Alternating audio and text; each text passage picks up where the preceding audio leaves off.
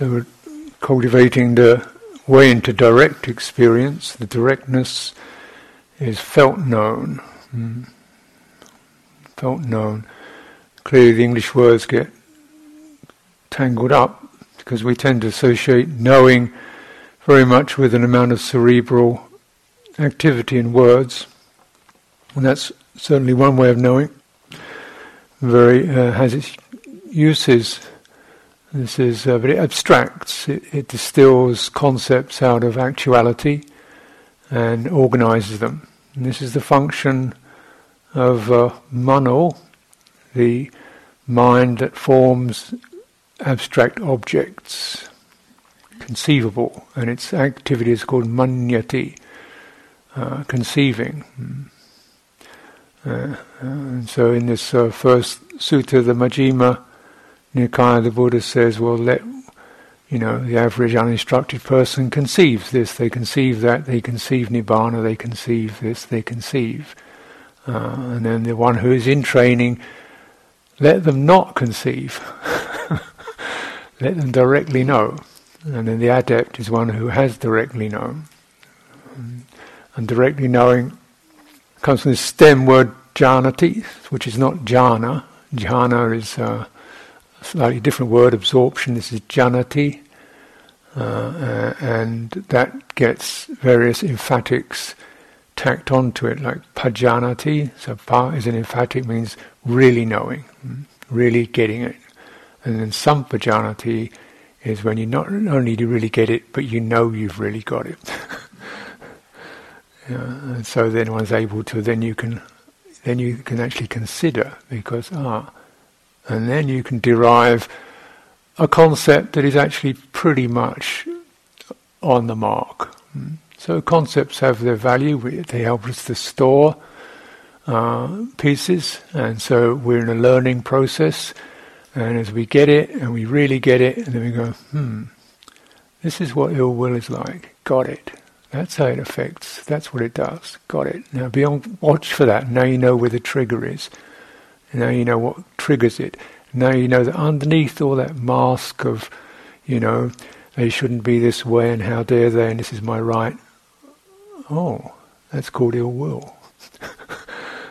know, because naturally, the conceiving mind very much produces some object, doesn't go to the energy uh, which is supporting that object. Mm.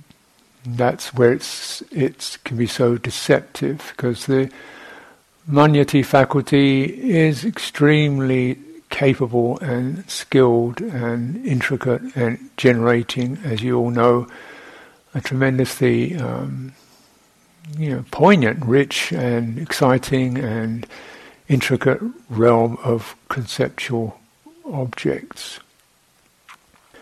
Um, and it is said, you know, this hoodwinks the citta. Um, the citta is hoodwinked by this. It's, uh, oh wow.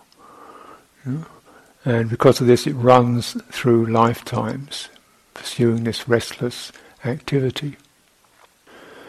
Our process then is uh, like a real pajanati is a, is a simplification. You're always getting to the simplicity, the core. And this process called careful attention, You only yoniso manasikara. You get the manas faculty, the mano faculty to turn around and inquire, wait a minute, what does that feel like? Where does that come from? That opinion about yourself. Hmm? that you just grab hold of immediately and say immediately, what could you just pause on that one? What's underneath that? You know, ill will. Maybe. Say, well, is it goodwill? No. Is it loving? No. What is it? Well, I'm alright, I suppose. That's called muffled ill will. It's not dripping into your heart anything that's loving, buoyant, uplifting. It's just the casual diminution. Yeah, just pat, pat, put it down, put it down, put it down.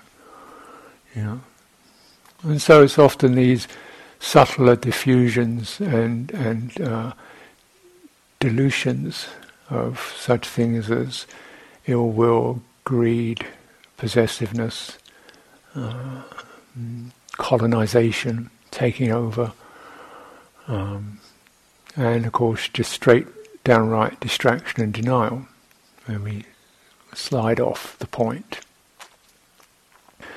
Mm, and so uh, the function of Yonisomanasikara is to keep, like the customs inspector, what's in that bag? Just open it up, will you?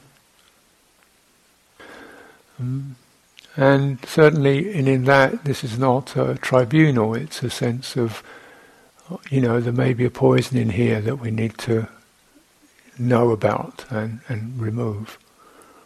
Mm, like a skilled physician. What do you, what are you unconsciously doing as a reflex that you don't even know you're doing because it's built into the program, the self program, the personality program, the identity program. It's got built in there. Hmm. Through all kinds of uh, forces, some of them social, some of them parental, some of them karma. And bear in mind, it's not all karma. Hmm. It's not all something something you've done. It may be something a domain or a dimension or, or a situation you've landed in, which the volition and the opinions of others begin to mold your citta, shape it, give it pressure, push it forward, squeeze it, uh, so on. So we're always recommending that we distill in, in our, our mental hardware, our mental um, jungle down to simple simplicity of these ingredients. And of course, also, here is the quality of aspiration, here is the quality of goodwill, here is the quality of, of persistence, tenacity, resilience. Here is the quality of, um, you know, wisdom.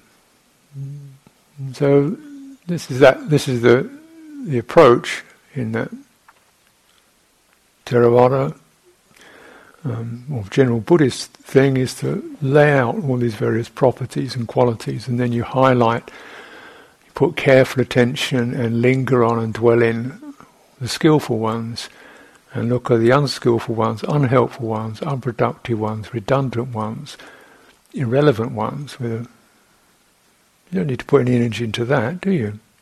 just withdraw energy from it, let it wither. It's certainly even that. It's not a hatred aversion program. It's just uh, don't put any more energy into that. And then these forms, these mental programs and proclivities, um, hindrances and defilements and so forth, which may seem so tenacious, are, are made so by an unconscious giving of energy to them. Mm. Like some kind of parasite that uh, we allow, and so to take over, withdrawing energy, mm, withdrawing interest, and placing energy and interest in what's skillful. This is called right effort.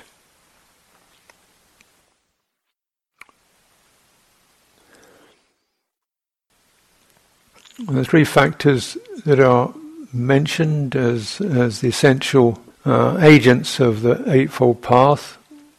When you look at this, you'll find this in the Mahacattarisaka Sutta, the Majjhima Nikaya. Um, right view, right effort, right mindfulness.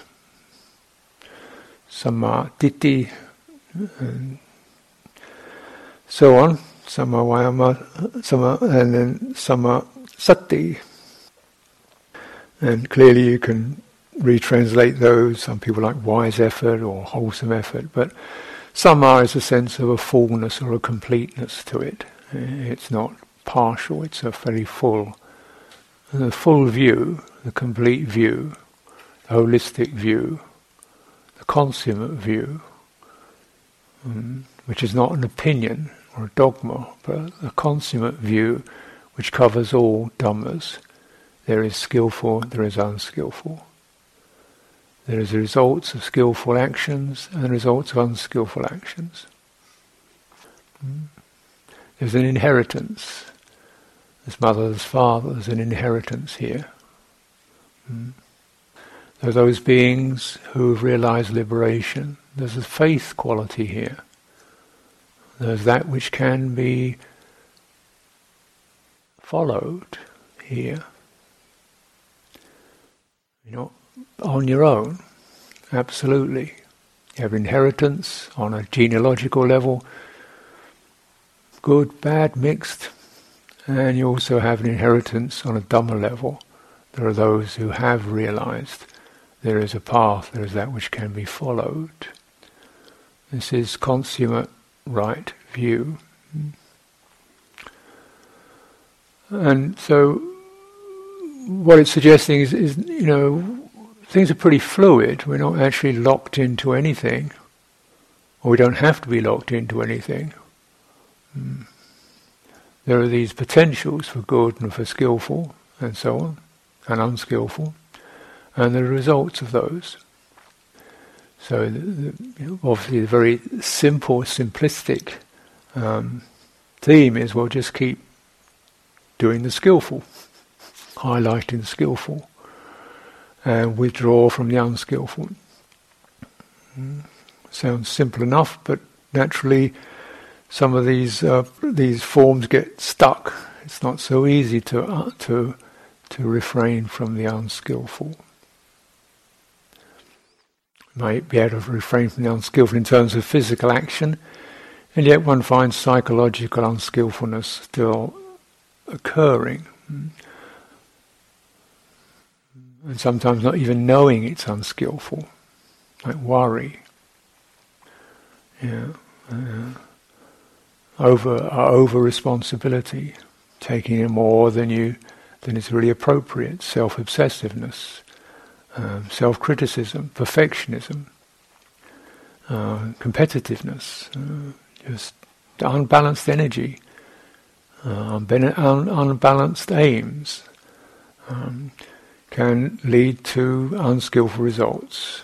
So at the more refined level, we begin to uh, really, how do you know what's unskillful in terms of, um, you know, your standards, your uh, uh, your aspirations when are you're just being really unrealistic uh, uh, and creating impossible ideals. When you're rushing forward too fast, you're not taking it slowly, you're not trusting a process, you're in a hurry, so you're, you're never really letting the process have its own momentum. Hmm? Hmm? Or you're just getting stuck on some detail which, you know, you're trying to get an answer to something, you're looking in the wrong direction. You're trying to get an answer for something where there isn't an answer. It's the wrong question. You're asking why, why, why, and it should be how. how does this happen? Not why does it happen. How does it happen? It happens when my mind focuses in this way and is not complete in that quality of faith, right energy, right mindfulness. So therefore, the mind loses balance because certain factors are not present. And that's really the why of all of. It's like that. In terms of Dhamma. Now we can of course give historical reasons why we're this way or that way, and but there's no way in which we can undo history, you know, personal history. So in this direct practice, we're saying, well, right now, you know, if I continue to, if my citta continues to to circulate amongst the unfortunate, discordant qualities in my life, then result is I will amplify the effect of those discordant qualities. It's hardly that surprising. if I'm able, my citta is able to discern the blessed qualities and linger in those, I will, it will amplify the qualities that are blessed and wholesome. And this is, you know, it's, it's pragmatic. Mm. Uh, you know, like it's saying, if you had to tidy up all the karma that's been created, you'd be here forever. It's like sweeping the beach clean of sand. It's just not going to happen. There's just so much. There's a point in which you have to say, look, you know, enough. uh, I just don't want to keep, you know, going through rights and wrongs all the time. Mm. Um, I don't, you know, uh, this is just the encouragement. So some things you may want to t- tidy up. You can tidy up your how you are with your mother or your nephew or something other. Some of it, you just, the world is just too much of a tangled mess to um, just just start doing the right, do the good, do the good, do the good, and strengthen yourself in the good. Strengthen yourself in the good. When you have a retreat, strengthen yourself in the good, so that the despair and despond and all that will not take over. And as a result of this, so uh, the uh, to recognize that you know, the result of this kind of careful attention and pruning and um, curating and tidying and cultivating and attuning means that, that certain it's not just that you know you get good and bad, but also you get stronger and you begin to initiate a process whereby the citta itself becomes stronger and more assured. You could say the heart, you could say the spirit, you could say awareness becomes stronger and more assured, and it starts to do stuff almost by itself. You know? So there's a place in which effort, one's effort is personally determined. I choose to do this, I choose to take that, I choose to head this way, I choose to undertake that, even though it may be uncomfortable for me, I choose to do that. And if this is skillful and prudent with careful attention, you know, and you are reaching directly into Dhamma, then there's a place in which the process becomes almost involuntary. One feels oneself drawn, one feels oneself releasing, one feels oneself losing interest in this, uh, no longer inclined that way. It just happens. Mm. You find your heart opening with gladness and compassion and gratitude. There's no way you can do that you find you're centering in confidence. There's no way you can do that. Well, if you do, it's just fake. But the true, cl- clear, whenever the citta is becoming clearer, cleared of these obstructions and confusions and being hoodwinked, it gains its own strength and it starts to come through. And then you, you begin to recognize, hey, this thing, this quality, you know, which is not self, person, so forth, has a certain beauty and strength to it. I can trust it, and I don't quite know where it's going, but it, it's going that way. uh, yeah. And this is beautiful because then one is really living the sacred. You know, it's, it's not something that's personally created, and yet it's personally experienced. It's experienced in this being. So, so much so that some people say, well, you know, you don't really need any effort at all because true true effort is this quality of the citta itself, kind of leading the way, and you just open to it. But uh, I think that may be rather um, a short way of looking at it. It requires effort to a certain extent, application, placing energy in certain areas, and then it also requires just stepping back and letting the, letting the ball roll. And between the two, when you begin to reframe the word effort as, uh, I've seen it written as persistence, which is nice.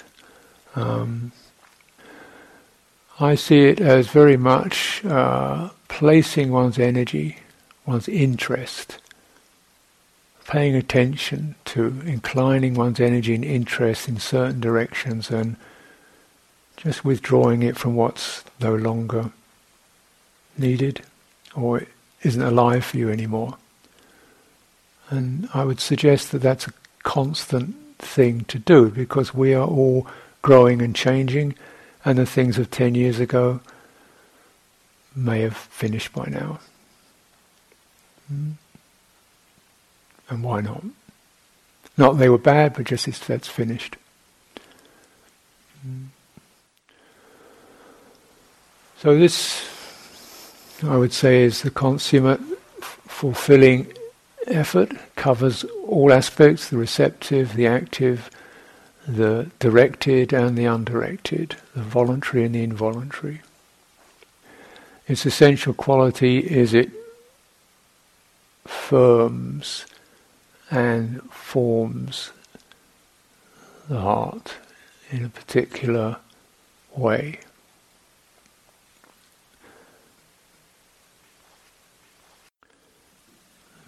The overriding quality of it invigorates and vitalizes the heart. So it's no longer uh, just pulled out by this and that. It has its own dignity. Mm. And you can then, then it can be applied. This is really necessary to, to firm ourselves up. Generally what occurs for people in the circumstantial world is everything is pulling energy out into often into abstract abstract, you know, rec- duties and so forth, and and also into the inorganic time, clock time, which goes faster and faster, not into body time, which is more rhythmic. Mm. Body time is breathing in and breathing out. It's a flowing pulse. Mm. It can flow fast or short, but it's of that nature. Our clock time is always one thing after another going forward. So that's that's the circumstantial world, and, and one's energies are then always pinned on to next week and next year, and plan and schedule tomorrow and 2022, and so. What we're doing next week, and then and it just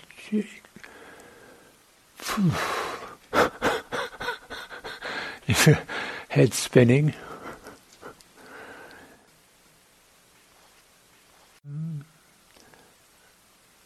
and then the proliferation of the, uh, the, the conceiving mind can bring up what about him and her and them and what should I do in that case and this case and that case and this case and what would be necessary there and here and what and you're just burnt out without having lifted a finger.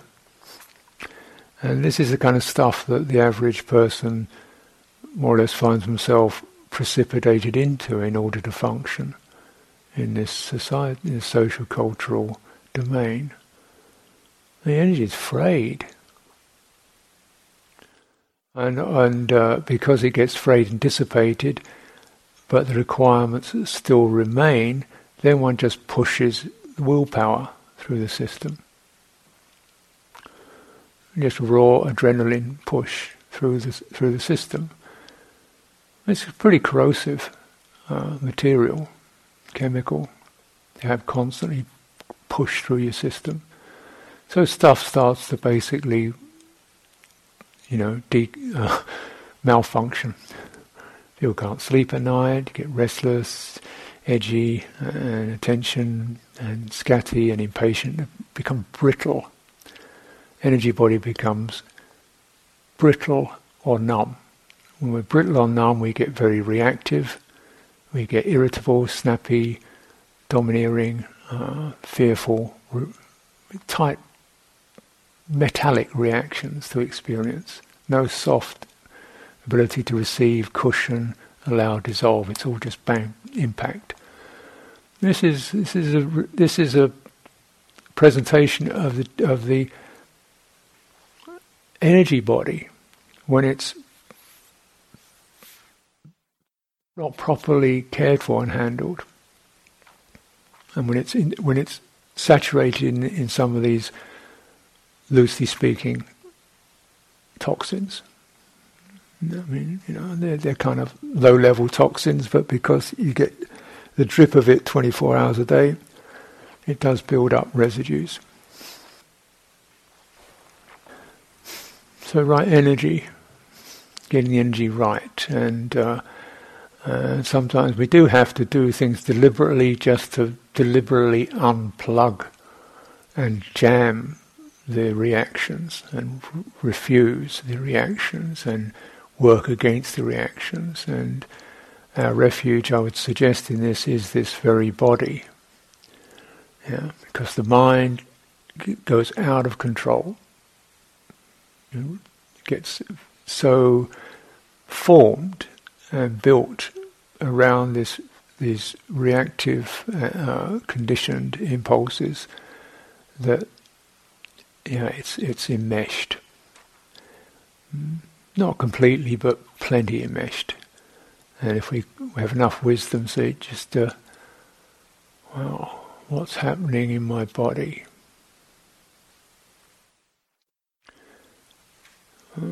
This is example of uh, yoniso manasikara, of deep attention. It doesn't necessarily mean we're going to understand the root causes of things, but we can retain that that faculty of inquiry to the level of just saying, wait a minute, what's happening in my body? What's happening in my guts? What's happening in my breathing? What's happening in my muscles, my body? Are they, you know, where is my body?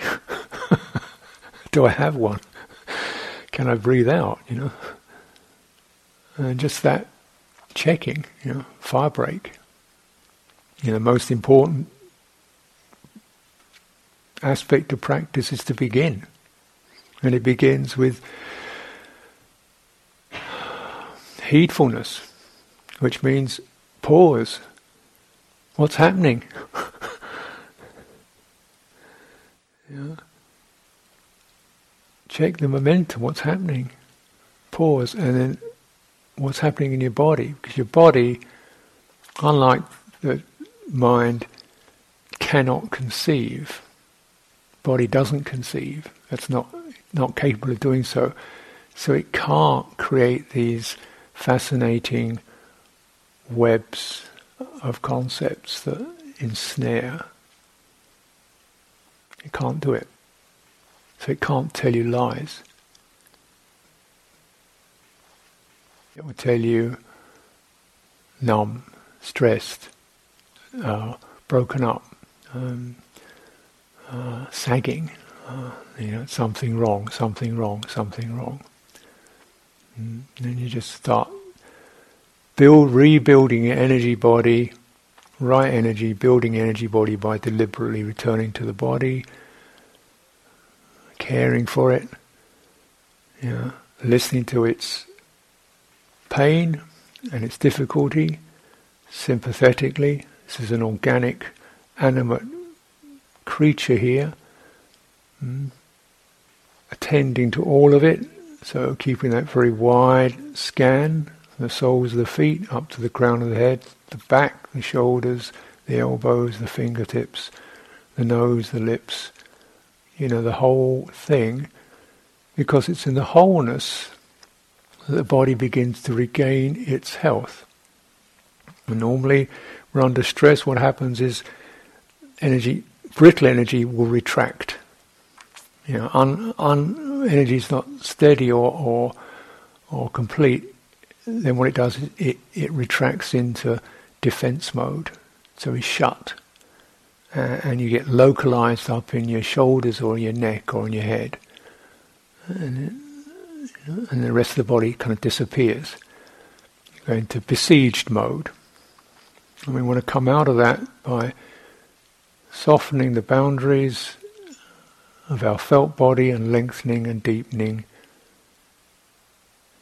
all the way through the form, you know, the vertical, the width, the density, the thickness, into the space around. You keep cultivating like that, you're coming into the energy body as it unfolds, will begin to unpack these discordant energies. So, unfolding the energy body from these cramped positions into something more whole, and that in itself, just holding that form, allows the dissonant cracks and distortions to begin to melt and, and unpack. They may unpack with a few emotions nestled in them, of course. Mm, very likely. And did be rather disorienting. Because we've probably got used to being rather uh, not very open. Mm. So right, right effort is to inquire in this caring way and to recognize there's a certain goal, we might say.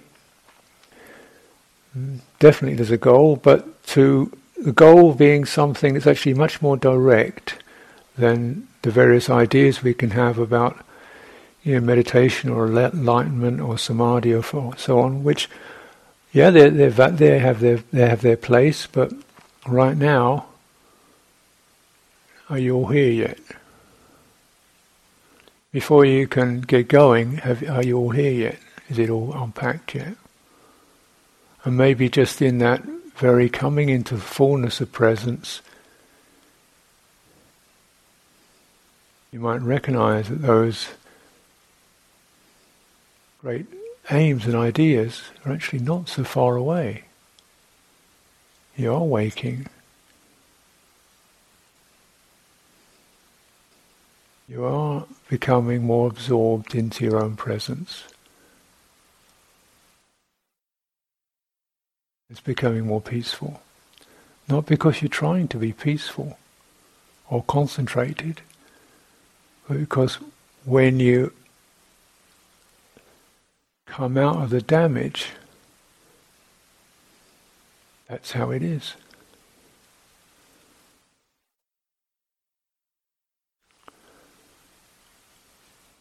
When the body, bodily energy is unfolded, the mind is happy. When the heart is happy, pleasant, comfortable, it does settle. It is samadhied. No effort need be made apart from to follow the process, trust the process, linger.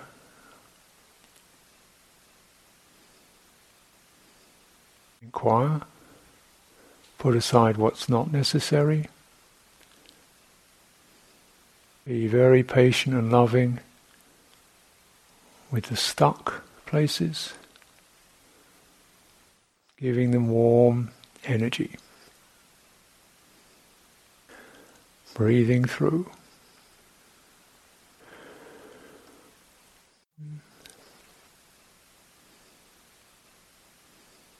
And so, if we're following this particular line of language, you're going to come to something we might say is presence, uh, which is a, energy perhaps gives the wrong idea, although it is a subtle body. It's um, made of energy. It doesn't mean it's blazing uh, vigor. It means it's a subtle, suffusive difficult to put a boundary around. It's like a light, something of that nature, except it's not visual. yeah. and it's present, and it's it's supple, and it's responsive. If you touch, if you drop something into it, it resonates with that, and it absorbs it, or it it has intelligence in it. Mm.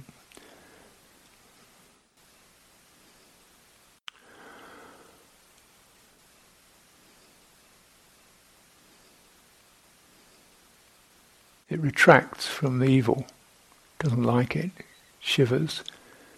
It feels sympathy, it resonates in this way. And you can walk that through the field of sense contact, noticing, sensing. Our sense contact, it touch that, or thought touches it, or memory touches it. And this way you're able to unpack some of the triggers that, that lie in those domains. By which I mean, say, you know,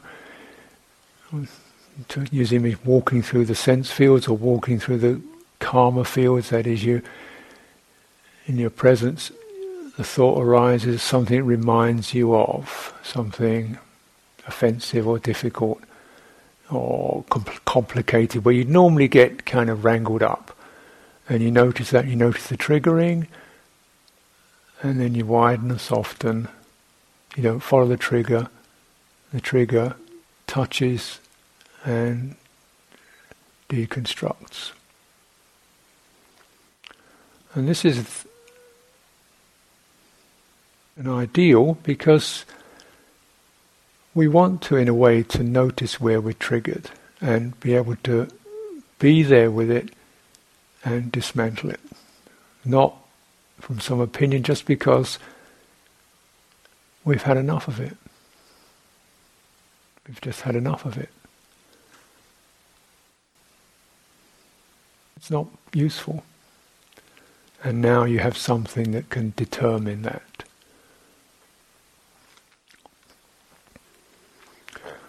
So, in this quality of presence, there is an innate wisdom.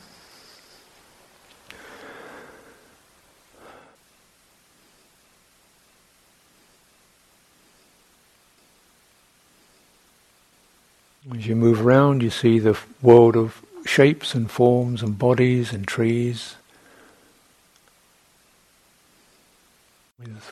whether they attract or repel or what they mean to you. And just sensing if anything is getting triggered there that is not beautiful, unworthy. Perhaps there is the, uh-huh, what's that?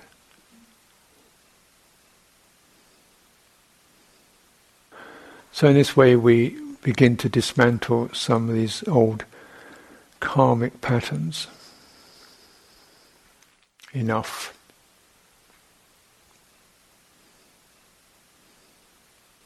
Now, the watchword of practice, awareness, which is again one of those uh, terms that's placed to represent a kind of a very overall background thing which one dwells in, or uh, and I would say they're pretty much mirror images of each other. Presence emphasizes more perhaps the the body or the bodily aspect of this fine material, subtle, energetic quality that trembles. Aware, so it's, it's like it's the body's energy unwrapped, not no longer tangled up in locomotion or or internal um, muscular activity, clenching, gripping, uh, shivering, shaking, tightening. When all that's unpacked, you have a subtle quality of presence.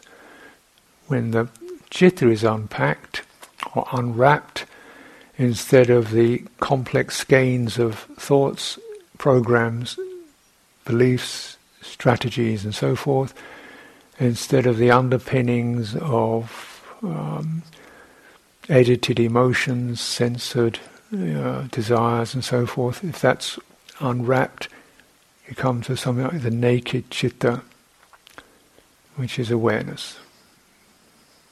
You it's not mediating through some second language of thought or or um, in, you know, of that nature. It's just aware, and these two are really sort of symbiotic.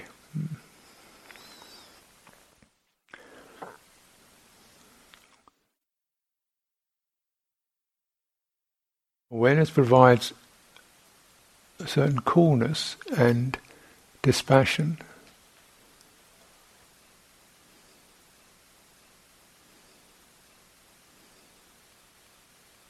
Presence provides a certain strength.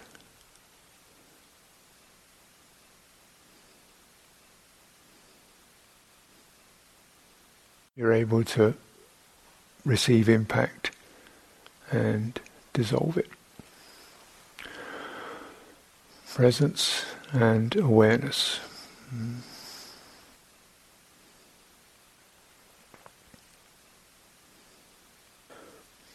So, you know, these are probably terms, some of this might land or mean things for you in your own experience. How do we, what do we do yeah, to, to facilitate that process of, and I'll call it a peeling off of the layers, sankharas are the layers, the program layers. Uh, what do we do? Well, we're mindful. yeah. Uh, mindfulness, this third uh, uh, cardinal uh, uh, path factor of the Eightfold Path, samma ditthi, samavayama, samma sati. Mindfulness to bear in mind. Mm. Uh, and this is actually rather uh, broad and uh, um, uh, many mm, there's many uses and many uh, focuses that we can use for mindfulness. And you go from the pinpoint mindfulness, say the microscope, which you can bear a point in mind, and you can also have field mindfulness, which is uh, some alluded to in the suttas by a phrase such as one is mindful, one bears in mind the meaning of teachings given long ago. So in a way your Dhamma field contains the meanings, the messages, and you are mindful. It means you, you can bear those in mind. Hmm. They're there. Hmm. Actually, this is the more common uh, in the suttas, the more common reference to mindfulness is something rather broad and like uh, like a hand that can hold a, a, a rather ample uh, treasury of, of qualities that are all potentially there and then specifically applied through right effort. So these three factors loop around each other, though they have them one, two, three like that. Really, you know, um, this path is very holistic, so you know, you, you, it's not that one exactly precedes the other, but um, they all blend and support each other. So, uh, with right mindfulness, uh, complete mindfulness, consummate mindfulness, one remains mindfully aware of right view. There is, bear in mind, bear in mind, there is the skillful and the unskillful. There is a path. There is that which to be followed and that which not to be followed. Now, bearing that in mind, how do you meet this? Hmm?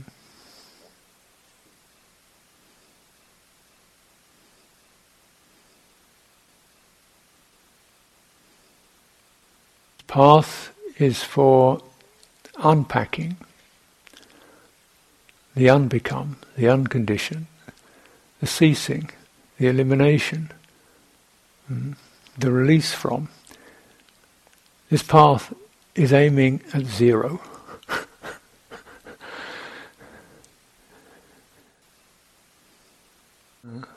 It's aiming at undoing.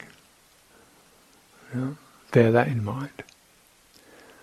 What is it inclines, bearing that in mind, what kind of efforts, what kind of uh, programs, what kind of attitudes, what kind of mundane actions, what kind of lifestyle, you know, anything you want to put in that that leads you closer to zero. uh, to to um, little, to loving little, to um, that uh, nakedness. Mm. Clearly, on a conventional level, yeah, well, you know, we have stuff, we have clothes, we have possessions and so forth, but inclination, what's the interest in? And specifically, of course, in terms of one's mental hardware, how much do you want to carry around? And your emotional hardware, and your memories and programs, how much do you want to keep going? Is it possible that that one would also be something you could lay to rest? This path is for this, recognizing that in that zero, the unconditioned, is the heart's delight, release, freedom.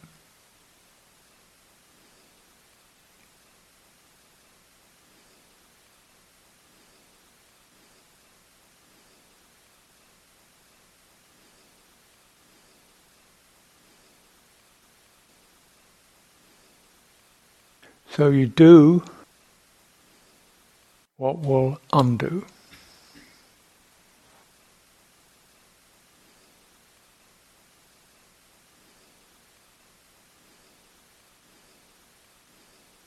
And that doing of what you undo may be something you apply vigor to, tenacity to, tender-heartedness to, patient bearing with and this is your your learning. You're learning how you're going to flex that quality of effort and energy. How you're going to flex it. When is it time to step back, soften, widen, witness? When is it time to move in and just enough? When is it time to hold and bear and stand your ground?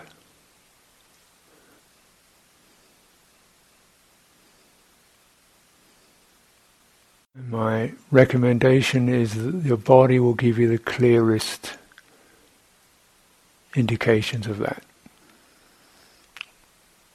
This is why I recommend um, this teaching, mindfulness of body. Within mindfulness of body is the path. As is said frequently, almost you know, obsessively, one does not touch the deathless without mindfulness of body. The deathless is lost on those who do not cultivate mindfulness of body. All qualities of wisdom gather in mindfulness of body. Do not let mindfulness of the body be neglected. you know, these are pretty much, they're not ambiguous statements. Uh, within this very body, this fathom long carcass, as the Buddha puts it in his rather stark way, is the arising of the world and the passing of the world and the path leading beyond. Mm. So, let's cultivate. Anyway.